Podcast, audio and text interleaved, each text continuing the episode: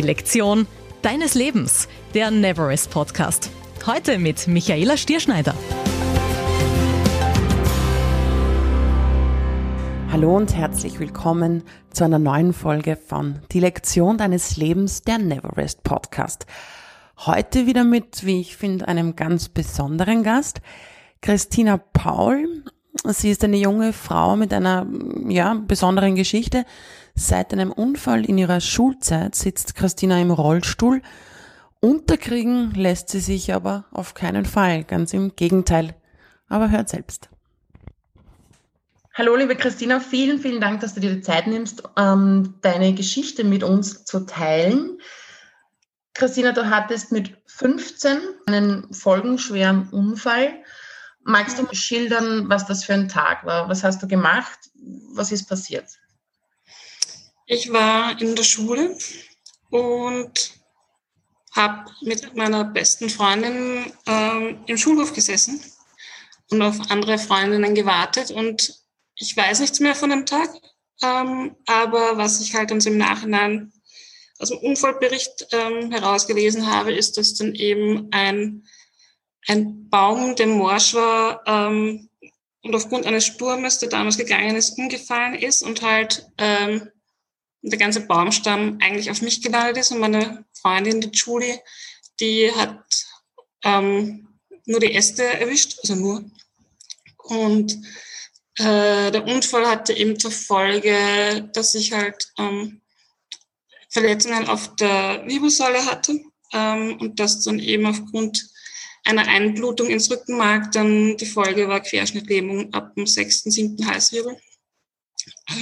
Das war eben die, die Hauptverletzung, aber zusätzlich gab es halt eben noch einige Rippenbrüche und Einblutungen in die Lunge und äh, ja, also wie gesagt, vom Tag selber weiß ich nicht mehr viel. Ich bin dann nur, also bin dann eigentlich zwei Wochen später im Krankenhaus im AKH aufgewacht. Ähm, war noch etwas benebelt, weil ich halt im künstlichen Koma war.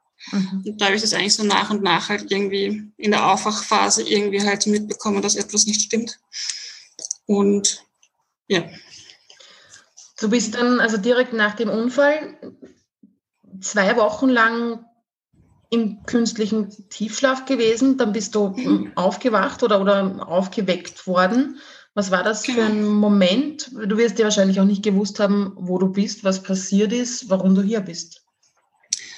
Ähm, also eben in dieser Aufwachphase, also das möchte ich nie wieder erleben, mhm. äh, da hatte ich halt etliche ähm, also quasi so eine Art Entzug und hatte halt ex also extreme ähm, Wahnvorstellungen. Also ich habe da irgendwie das gar nicht gewusst, ähm, was da ist. Also angefangen da, von dass zuerst alles schwarz war und nur so einzelne Personen vorbeigeschwebt sind, bis hin zu ähm, komischen Tagträumen. ähm, und also es, die Bilder sind immer nach und nach deutlicher geworden das waren halt irgendwie so Sachen wie, ich habe halt immer gemerkt, ich kann mich nicht bewegen. Das war halt so das, was immer präsent war und dass ich halt auch nicht sprechen habe können. Und das und, war aber noch, entschuldige, aber das war noch in diesen zwei Wochen oder war das schon danach? Also hast du da schon gewusst, was los ist? Mm, nein, okay. habe ich noch nicht gewusst, was los ist. Ähm, und ich war eben noch intubiert, das heißt, ich habe halt auch nicht sprechen können. Mhm. Und nach und nach sind halt die Bilder etwas klarer geworden. Ich weiß, am Ende habe ich irgendwie die Wahnvorstellung gehabt, dass ich irgendwie in einem Wohnwagen bin und halt immer dieses Gefühl, mich nicht bewegen zu können. Und da weiß ich halt noch eben, dass mich damals Freundinnen besucht haben. Und anscheinend dürfen sie mir halt so erzählt haben, was sie gemacht haben. Und ich habe halt gewusst, die eine Freundin hat Geburtstag gehabt, aber ich habe es irgendwie nicht geschafft, ihr zu gratulieren. Und ich habe das irgendwie nicht rausgebracht. Und ich habe nicht verstanden, warum ich keinen Ton sagen kann, warum ich das nicht sagen kann, dass ich jetzt zum Geburtstag gratulieren möchte. Also irgendwie so totale Banalitäten, die da halt irgendwie waren. Ähm, und dann ist irgendwann waren halt die Bilder klarer und dann bin ich halt ähm, da gelegen und habe dann irgendwie gesehen, dass halt, also ich war halt auf der Intensivstation und dann habe ich gesehen, dass oben mir halt so eine riesengroße Lampe war. Und dann habe ich erkannt, dass diese riesen, also diese Lampe nicht eine Schlange ist, die probiert mich aufzufressen, nicht in meinen Handvorstellungen äh, gedacht habe. Und ja, ich glaube, also das ist jetzt im März ist der Unfall 20 Jahre her, unglaublicherweise ich kann jetzt gar nicht mehr im Nachhinein so genau sagen, wie das alles dann irgendwie so war, ähm, die Tage danach.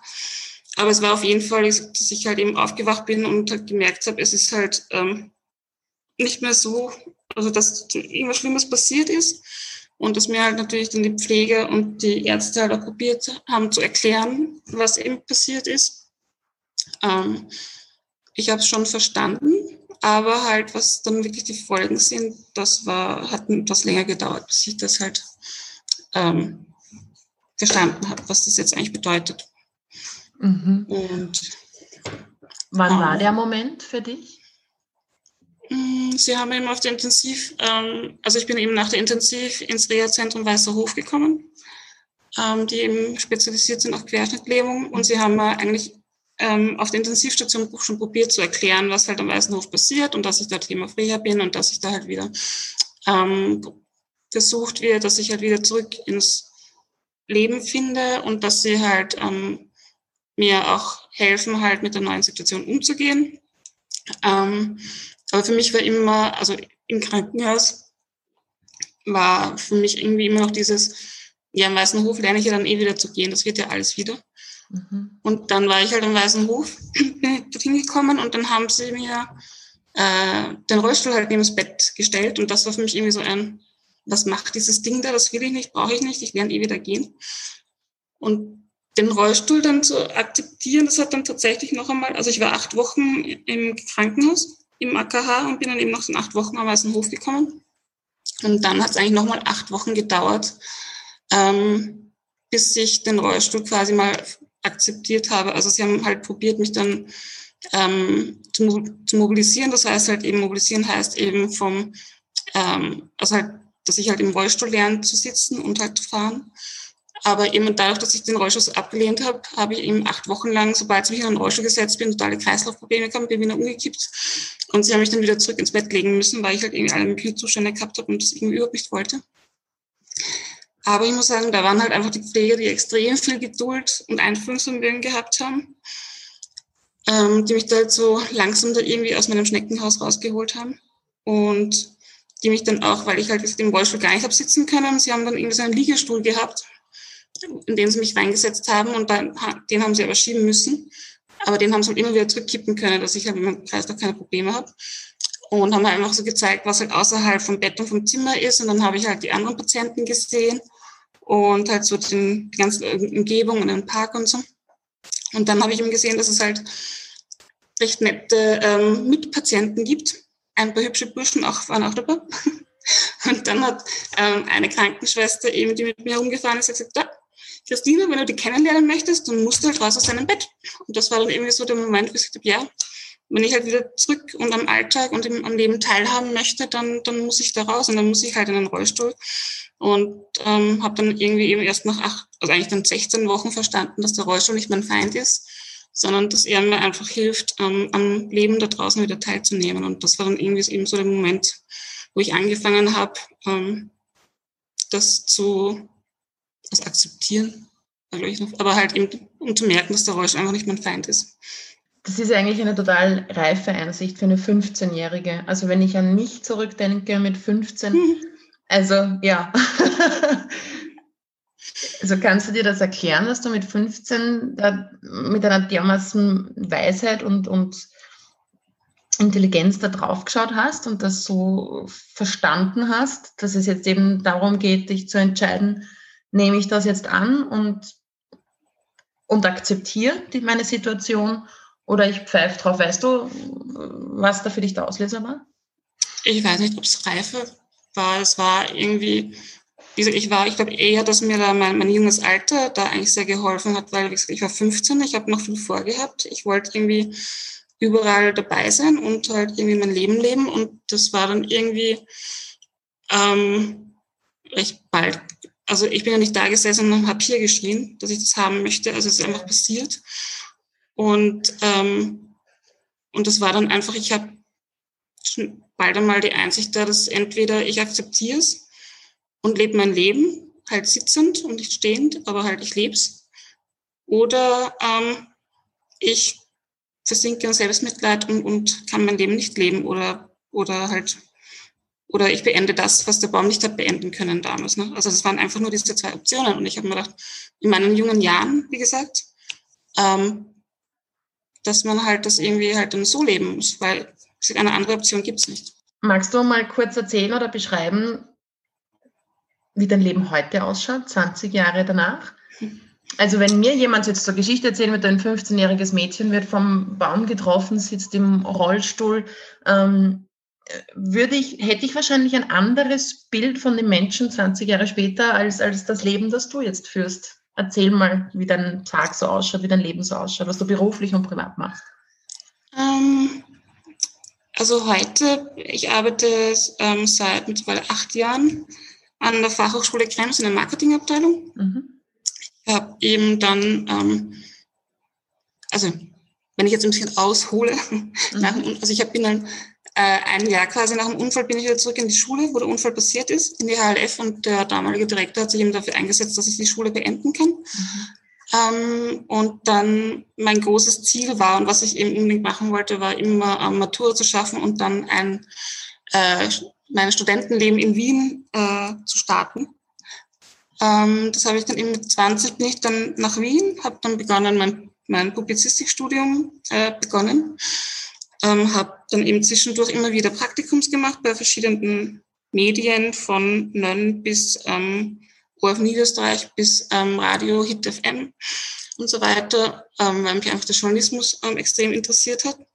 Bin dann aber gegen Ende des Studiums, äh, vom Bachelorstudium, ähm, habe ich dann den Job an der FH Krems bekommen, ähm, eben in der Marketingabteilung und habe dann ähm, vor 2015 dann, ähm, also halt berufsbegleitend meinen Master äh, begonnen in Journalismus und neue Medien, ähm, den ich jetzt, also 2018 habe ich das Studium auch abgeschlossen und ähm, genau, arbeite jetzt eben nach wie vor an der Fachhochschule Krems und ja, und versuche mich zwischendurch ähm, auch politisch ähm, zu engagieren. Also halt, ich bin schon seit Jahren versuche ich mich schon irgendwie in der Behindertenpolitik nützlich zu machen ähm, weil es da vieles gibt, was irgendwie noch, ähm, also vor allem das Behindertengleichstellungsgesetz, was es auf dem Papier gibt, aber was halt irgendwie nicht wirklich äh, durchgesetzt wird und wo es noch einiges zum Tun gäbe. Und ähm, bin da gerade dabei, mich da, mich da eben einzubringen. Was mich noch interessieren würde, wie schaut dein, dein Ablauf, dein Alltag aus? Lebst du alleine? Soweit ich weiß, fährst du Auto? Ähm, mhm. also wie, wie schaffst du den Alltag? Und, und das ist jetzt vielleicht ein bisschen eine dumme Frage, aber man stellt sich das wahrscheinlich, wenn man selbst nicht betroffen ist, dann alles hoch oder unmöglich vor. Aber bei dir ist ja das nicht so unmöglich, oder? Oder du hast es ja für dich vieles, du hast für dich vieles möglich gemacht. Ähm, ja, also das ging auch nicht von heute auf morgen, es war auch ein langer Weg. Ähm, vor allem halt eben, also ich wohne jetzt eben äh, in Wien, wohne alleine in einer Wohnung. Ähm, ähm, also ich kann meinen Alltag alleine bewältigen. Ich habe zwar ähm, Assistenz für die Arbeit, die mich halt, ähm, wenn ich irgendwo hin muss oder Termine habe, begleitet, weil man halt nie weiß, wie vor Ort die Situation ist, ob da irgendwelche Stufen oder sonst irgendwelche Barrieren sind. Aber sonst lebe ich eigentlich allein und schaffe alles und ähm, also wie gesagt, das war ein weiter Weg, also vor allem, weil eben, du lernst ja am Anfang ähm, eben du musst ja alles von, von vorne lernen. Du lernst ähm, das erste Mal dich alleine im Bett zu drehen, du, erlern, du musst erst wieder mal lernen, dich aufzusetzen. Ähm, du musst lernen, mit den noch vorhandenen Funktionen dich ähm, wieder anzuziehen, was ja auch noch nicht so einfach ist. Ähm, und halt eben auch den Transfer von, von Bett ins, in den Rollstuhl und so weiter und so fort. Das hat schon eigentlich Jahre gedauert, bis ich da so weit war, dass ich das alles alleine kann. Ähm, aber da war, muss ich sagen, der wichtigste Schritt war, glaube ich, damals, dass ich eben nach Wien gegangen bin und ähm, da am Anfang mit meinem älteren Bruder zusammen gewohnt habe. Also einfach nur, jemand da war im Notfall, der mir noch hilft. Aber das war halt irgendwie so dieser letzte Schritt, wo ich sage, okay, es ist nicht immer wer da und ich muss das wirklich alles alleine machen. Ähm, und das war dann irgendwie so der letzte Schritt ähm, zur Selbstständigkeit, muss ich sagen. Das, ähm, und eben habe dann halt, ähm, dadurch, dass ich halt irgendwie meine Pläne nicht aufgeben wollte, habe ich das halt auch alles mit sehr zielstrebig verfolgt und da eben hat auch der Führerschein dazugehört. Ja, also ich fahre Auto und kann mein Leben eigentlich, ähm, mein Alltags ähm, allein bewältigen, obwohl es halt, also bei mir dauert halt in der Früh alles ein bisschen länger. Also ja. von von Aufstehen bis halt ich dann wirklich bereit bin, außer Haus zu gehen, dauert schon zwei Stunden. Ähm, aber ja, mir ist wichtig, dass ich es, also egal wie lange es dauert, dass ich es einfach alleine schaffe. Und ja, und das weißt funktioniert. Du, weißt du, warum du nicht aufgegeben hast? Also das finde ich ja spannend, wenn du sagst selbst, und ich glaube, es ist ja auch wichtig, das anzubringen, dass es gedauert hat, dass es Zeit braucht, dass es Zeit gebraucht hat. Ich nehme an oder ich unterstelle dir jetzt einfach mal, korrigiere mich, wenn ich falsch liege, dass es einige Tiefschläge dazwischen gegeben hat. Warum hast du nie aufgegeben? Also das, was hat dich angetrieben? Ähm, wie gesagt, ähm, es, es, bleibt einem ja nichts anderes übrig, weil ähm, ich würde sagen, ich bin immer noch nicht so ganz alt und ich habe noch ein, ein, ein, wahrscheinlich längeres Leben vor mir und deswegen ähm, bringt es ja nichts irgendwie da, ähm, sich da irgendwie ähm, in so ein Schneckenhaus zu verkriechen, sondern halt einfach, wie gesagt, probieren immer wieder Rückschläge, auch wenn es halt noch so, so schwer ist oder halt man auch dann seine Zeit braucht, um mit diesen Rückschlägen fertig zu werden. Aber halt, ähm, wie gesagt, man muss irgendwie weiterleben und ich, ich bin lieber einer, die kämpft und aufsteht und halt irgendwie probiert, das Beste draus zu machen, als mich da irgendwie ähm, nur noch vor mich hin zu vegetieren und vor mich hin zu trauern. Also das hat für mich auch keinen Sinn. Ich habe in einem Zeitungsartikel gelesen, dass du nicht gerne ähm, möchtest, dass du zur Heldin ähm, ernannt wirst. Ich finde trotzdem, dass du was Heldenhaftes hast oder was Heldinnenhaftes hast. Ähm, kannst du für dein Leben oder in deiner Geschichte eine Lektion deines Lebens definieren? Also ich glaube, ich wäre nicht der Mensch, der ich heute bin, wenn das nicht passiert wäre. Und ich muss sagen, ich habe auch extrem viele Erfahrungen machen dürfen aufgrund des Unfalls schon allein. Ähm, was ich schön finde, halt, ähm, ich habe extrem viele Freunde, die, eben auch viele andere Behinderungen von Amputation bis Hirntrauma bis ähm, von Blinden bis Gehörlosen. Und ich finde irgendwie, wenn man da auf Reha ist, es ist ja nicht so, dass, da, dass jeder einzeln vor sich hin traut, sondern eher, dass es ein, ein sehr gutes ähm, Miteinander ist und dass man da irgendwie halt zusammensitzt und irgendwie so seinen eigenen sarkastischen ähm, Humor entwickelt. Und ich finde halt eben dieses Miteinander der, der verschiedenen ähm, Gesellschaftsgruppen, ähm, dass du halt irgendwie keinen verurteilst, sondern dass du irgendwie miteinander lebst und dich gegenseitig ergänzt, was der eine nicht kann, gleicht der andere aus und dass es irgendwie ohne viel Erklärung und ähm, ähm, funktioniert und dass man irgendwie vor allem dieses sich nicht recht, rechtfertigen müssen untereinander, warum, warum wir jetzt anders sind oder warum wir jetzt irgendwie oder halt nicht der Norm entsprechen. Ich glaube, das ist das, was ich halt irgendwie schön finde, dass halt ähm, Leute, die halt nicht dieser Norm entsprechen, oft sehr viel lebensfroher sind und das Leben viel mehr genießen als wie Leute, die der Norm entsprechen, sage ich jetzt mal. Und das ist das, was ich eigentlich schön finde und dass ich halt diese Erfahrungen ähm, nicht missen möchte und dass ich halt auch sicher etliche Leute nicht kennengelernt hätte, wenn der Unfall nicht passiert wäre und die ich aber sicher nicht aus meinem Leben, ähm, in meinem Leben vermissen möchte. Ein wunderschönes Schlusswort, liebe Christina. Ich glaube, das können wir uns alle wieder mal zu Herzen nehmen. Vielen, vielen Dank für deine Zeit, für deine Geschichte und die Inspiration. Gern. Noch mehr Impulse für die persönliche Weiterentwicklung findest du auch auf www.neverest.at.